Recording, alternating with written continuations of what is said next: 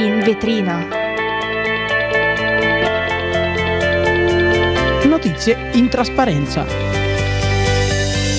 E buon pomeriggio a tutti e bentornati su Radio Yulm, qui su In Vetrina. Quelli di voi che già ci conoscono sanno che siamo un programma che tratta di notizie ed attualità con la massima trasparenza. Quest'oggi a parlare nei microfoni ci siamo io e Vale. Ciao, buon pomeriggio a tutti. Oggi vi parleremo della scossa di terremoto nelle Marche, le ultime notizie sul fronte della guerra, scioperi e molto altro. Vi voglio ricordare come sempre che potete ascoltare quando e come volete le nostre repliche sul sito della nostra radio e detto ciò, noi torniamo tra 20 secondi, restate con noi mi raccomando. Radio Yulm.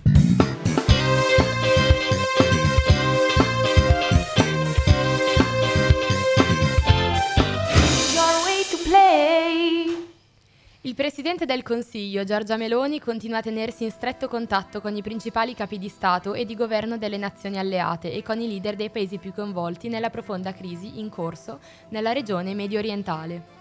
Qui in sostanza il presidente eh, Giorgio Meloni ha avuto una conversazione telefonica con eh, Erdogan, ovvero il presidente della Repubblica eh, della Turchia, durante le quali sono stati valorizzati alcuni legami bilaterali appunto tra i due. Ora, la conversazione è stata quindi l'occasione per ribadire una serie di eh, appunto la, la, posizione in sostanza dell'Italia e in particolare la necessità, ok, manifestata appunto di un, di un, di un immediato rilascio degli ostaggi da parte di Hamas Hamas. Ora, ovviamente, in cambio del rilascio di ostaggi ci sarebbero stati poi, per esempio, degli aiuti eh, umanitari, come vedremo anche da Israele più tardi. Ehm, in questo contesto, appunto, la Premier ha informato eh, Erdogan sugli aiuti appunto umanitari che mh, giungono appunto via eh, Egitto, appunto, dall'Italia e con essi appunto una serie di assetti da dispiegare a favore della popolazione civile di Gaza. Infatti, nello scambio di vedute, la Meloni ha auspicato un rapido decremento del conflitto, che non si deve allargare al resto della regione, e ha sottolineato il ruolo cruciale che ha in questo contesto la Turchia. Entrambi i leader hanno infatti riaffermato la volontà di contribuire alla sicurezza e alla stabilità in questa difficile fase della regione.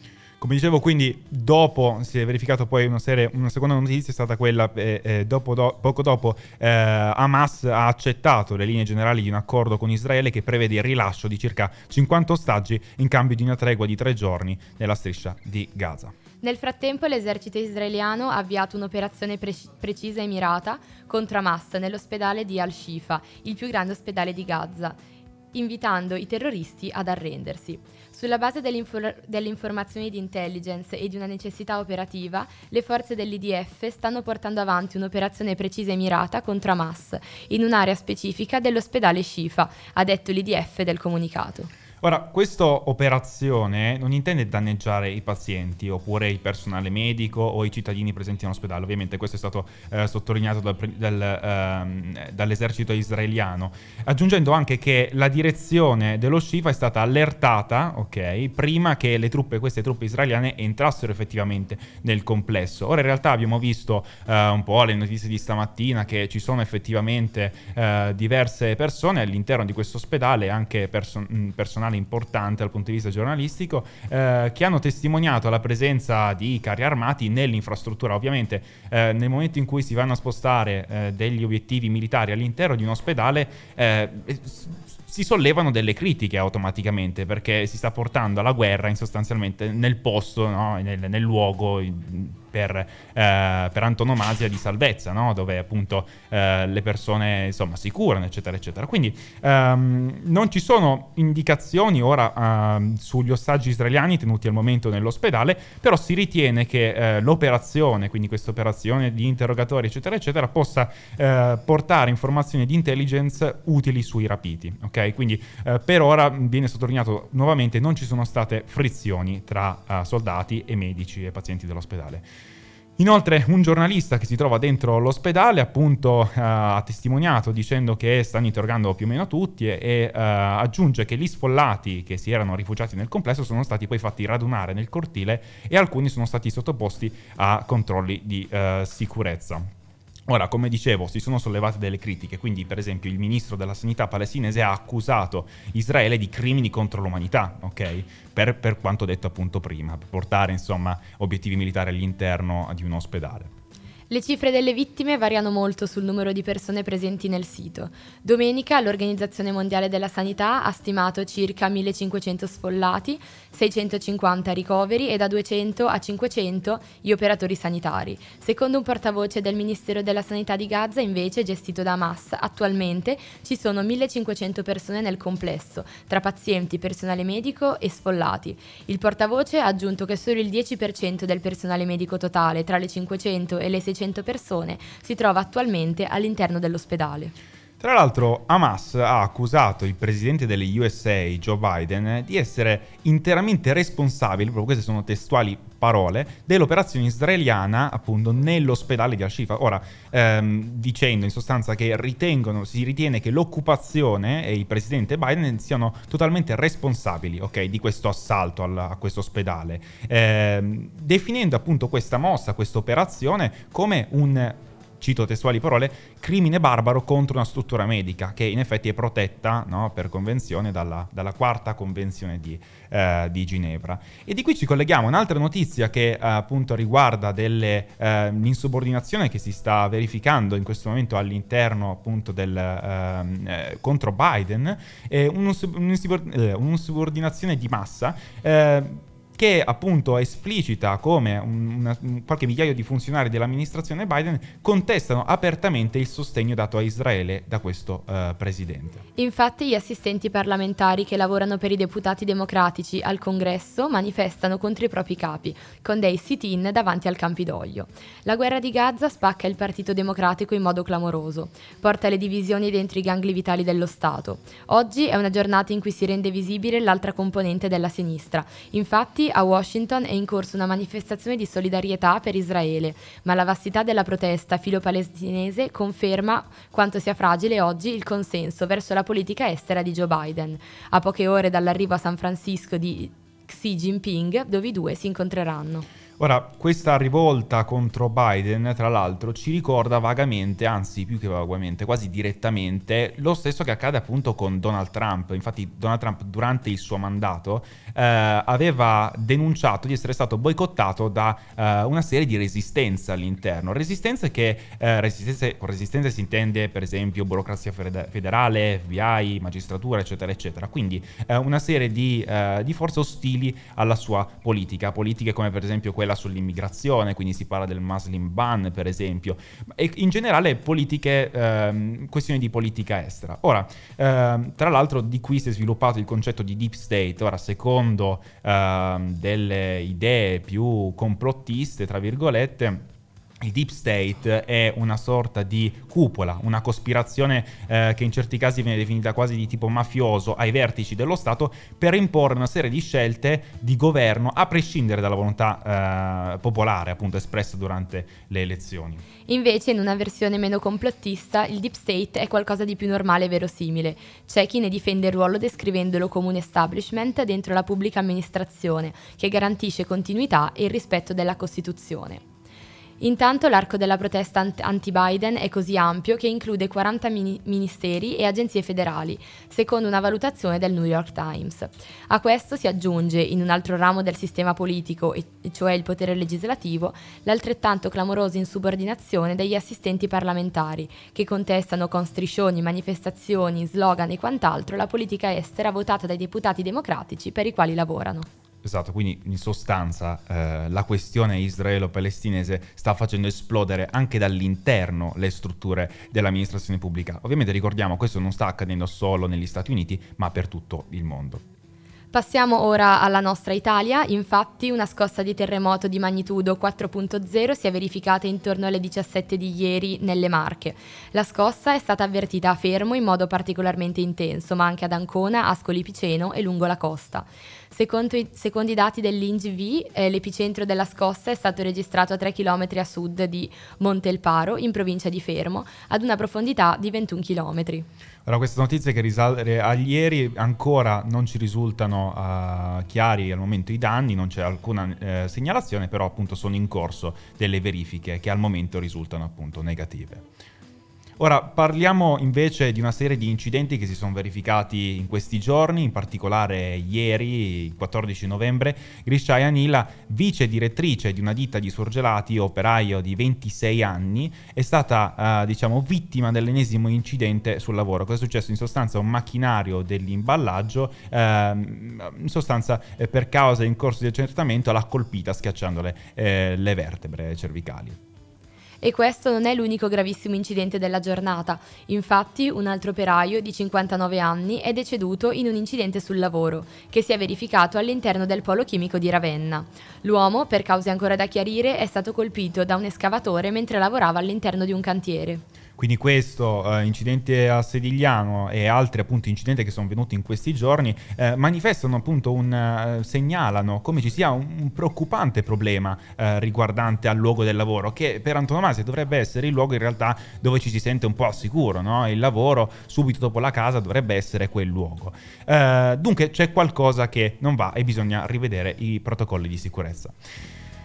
Ora, signori e signori, io spero eh, che per ora non vi siate annoiati troppo, detto queste notizie che sicuramente non passano inosservate, alcune più pesanti, altre meno. Eh, direi che ora ce lo meritiamo, perciò torniamo a 1983 e rifacciamoci un po' le orecchie con Billy Idol.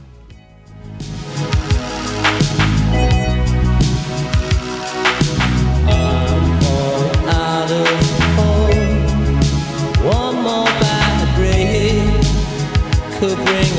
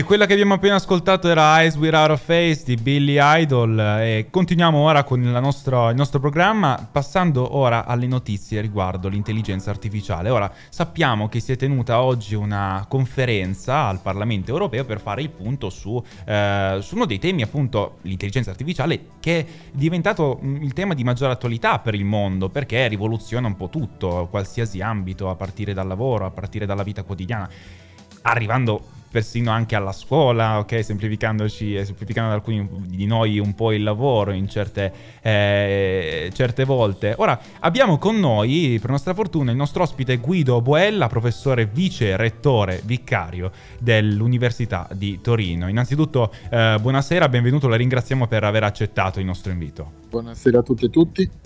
Ora, ehm, inizierei subito a chiederle, c'è una domanda che mi preme da quando è iniziata questa storia dell'intelligenza artificiale. Quali sono le principali sfide che l'intelligenza artificiale pone al giornalismo e più in generale anche al modo di fare informazione? Il giornalismo sarà fortemente impattato dall'AI eh, generativa. Eh, prima di tutto perché eh, l'AI generativa con eh, large language models come ChatGPT permette di creare a tutti eh, grandi quantità di testo eh, anche personalizzato rispetto al, all'audience che si vuole, che si vuole raggiungere. E questo porterà a una proliferazione di messaggi, di siti di notizie creati artificialmente solo come eh, contenitori di pubblicità, come clickbait. Il secondo tema è quello dell'IA generativa per la creazione di immagini e presto anche eh, di video, eh, di eh, deepfake, di, di, video in cui una eh, persona parla con la voce e l'immagine, eh, ma non, non, è persona, non è la persona autentica che ha fatto il che ha fatto il video e questo eh, porterà a un aumento della eh, mancanza di, di, fiducia, una difficoltà a, eh, a, scoprire quali fonti sono veritiere eh, o meno. Il, ehm, che eh, può paradossalmente anche avere aspetti positivi nel momento in cui le, le testate giornalistiche e media più autorevoli diventeranno ancora di più i punti, i punti, di riferimento, mentre chi è stato coinvolto in fake news, nel senso di deep fake news, eh, vedrà la propria reputazione scendere velocemente. Ok, e, e quali, i, quali possono essere i paletti eh, anche etici, anzi soprattutto eh, etici posti a questa tecnologia? I paletti etici eh, non vanno posti alla tecnologia, vanno posti a chi la tecnologia eh, la crea, a chi la tecnologia, anche fatta da altri, la va a utilizzare eh, in un certo modo, in un certo eh, contesto. E quindi il, eh, l'obiettivo di un'analisi etica, di vincoli etici, il ragionamento etico è prima di tutto il mondo delle aziende, dei, dei governi che sviluppano e usano queste, eh, queste tecnologie.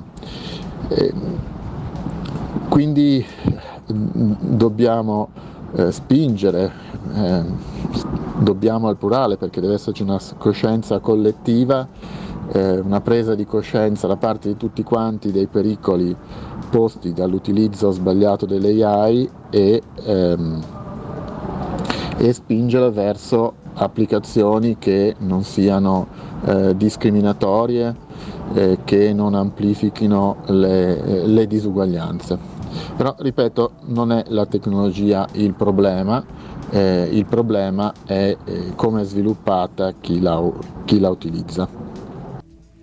Infine, professor Boella, vorremmo chiederle in quali applicazioni pratiche l'intelligenza artificiale artificiale si è già affermata o consolidata e invece in quali ambiti risulta ancora inapplicabile? Gli ambiti in cui l'AI, nel senso eh, contemporaneo del termine, quindi il deep learning, il machine learning applicato a grandi quantità eh, di dati con grandi risorse computazionali, eh, si applica ehm, per esempio nel, nell'ambito del manufacturing per la predittività, andare a capire quando è il momento di eh, andare a fare delle riparazioni, degli interventi di manutenzione. Nelle ottimizzazioni della, della produzione, dove catene di montaggio e processi producono molti dati, si può andare a fare analisi per migliorare il modo di procedere. Eh, un altro ambito eh, in cui può avere grande successo, sta avendo grande successo l'AI, è quello medico, in cui la grande quantità di referti eh, già digitalizzati diventa l'input di sistemi di machine learning eh, che eh, stanno raggiungendo eh, performance, ehm, performance pari a quelle degli esseri umani o anche eh, andando oltre, nel senso di riuscire a cogliere una complessità insita nel mondo eh, che eh, gli esseri umani non, non, riescono, eh, non riescono, a cogliere. Ehm, dove invece è più rischioso andare a applicare le AI è l'ambito del sociale, in cui si rischia di eh, categorizzare eh, le persone, creare eh, discriminazioni, mettere eh, le persone in categorie mm, senza avergli chiesto che cosa, che cosa pensano, qual è la loro visione di se stessi, la loro identità che sono tutti concetti, come anche razza, orientamento sessuale, eh, relazionali, in cui dipendono dalla eh, persona, mentre la macchina va a, a, a, classificare in base a indizi che eh, vengono spacciati come oggettivi, come ad esempio eh, l'apparenza di una persona, ma, eh, ma si sa eh, che non sono tali ma in un eh, mondo che va verso l'istruzionismo tecnologico eh, si rischia spesso di, eh, di confonderli con, con, la realtà e, e, e, con l'esito di andare a discriminare eh, fette della popolazione. Bene, le ringraziamo nuovamente Guido Boella, vice, vice rettore vicario dell'Università di Torino, per essere stato uh, qui con noi, perciò arrivederci. Ora, Grazie per l'attenzione, arrivederci. Ora facciamo una piccola pausa e deliziamo le nostre orecchie con uh, uno dei chitarristi uh, migliori di sempre, Jimi Hendrix, forse il mio chitarrista preferito.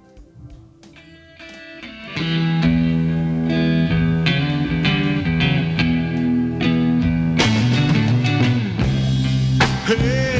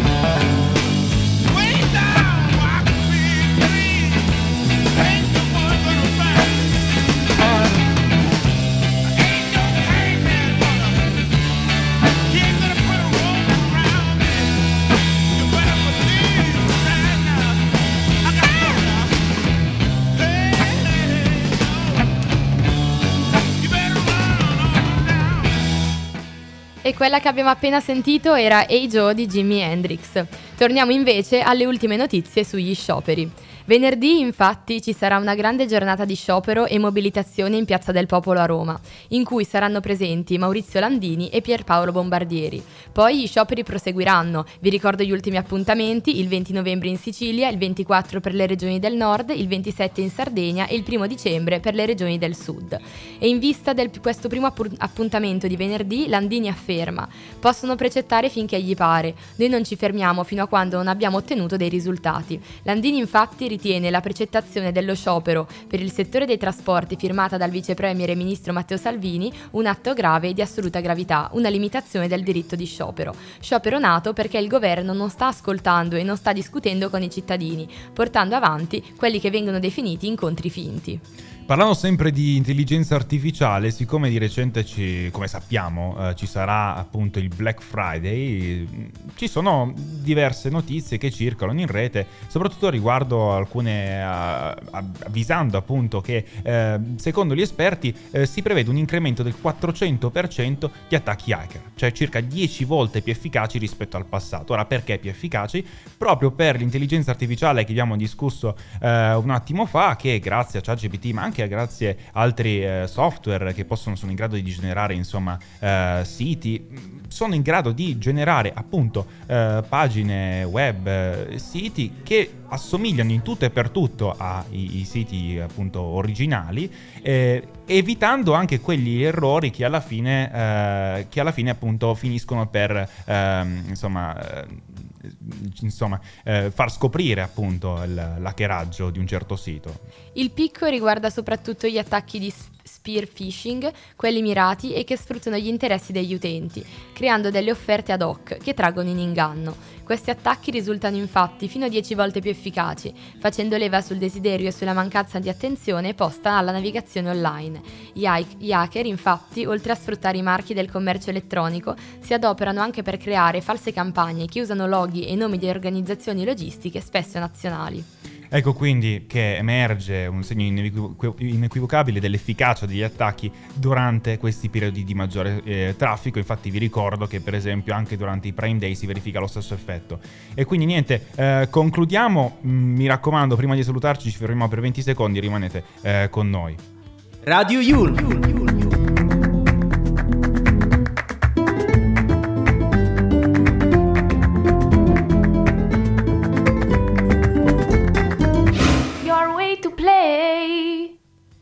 Siamo giunti quindi alla fine di questa puntata di In Vetrina, speriamo che vi sia piaciuta e mi raccomando ascoltateci anche in versione podcast sul sito www.radioyulm.it. Seguiteci su tutte le pagine social, Instagram, Facebook e Twitter, noi ci vediamo con un'altra puntata di In Vetrina domani alle 16.45 alle 17 e un quarto. Ciao ragazzi!